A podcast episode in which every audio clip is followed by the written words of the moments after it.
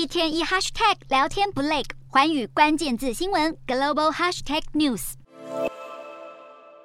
全球能源问题有解方吗？先来看到，根据最新公布的核能产业报告，全球核电占发电量的比例创下新低，风力与太阳能首度超越核电。而这份报告更以乌俄战争为鉴，警告核电厂在战争时的风险。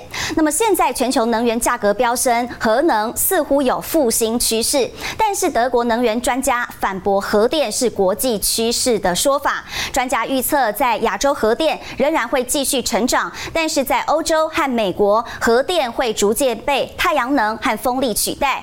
另外，乌克兰扎波罗热核电厂近来遭到炮火攻击，引发核灾的疑虑。专家就警告，世界上没有一座核电厂有为战争时的运转来设计，因此一旦战争爆发时，核电厂将会非常的脆弱，成为一大隐忧。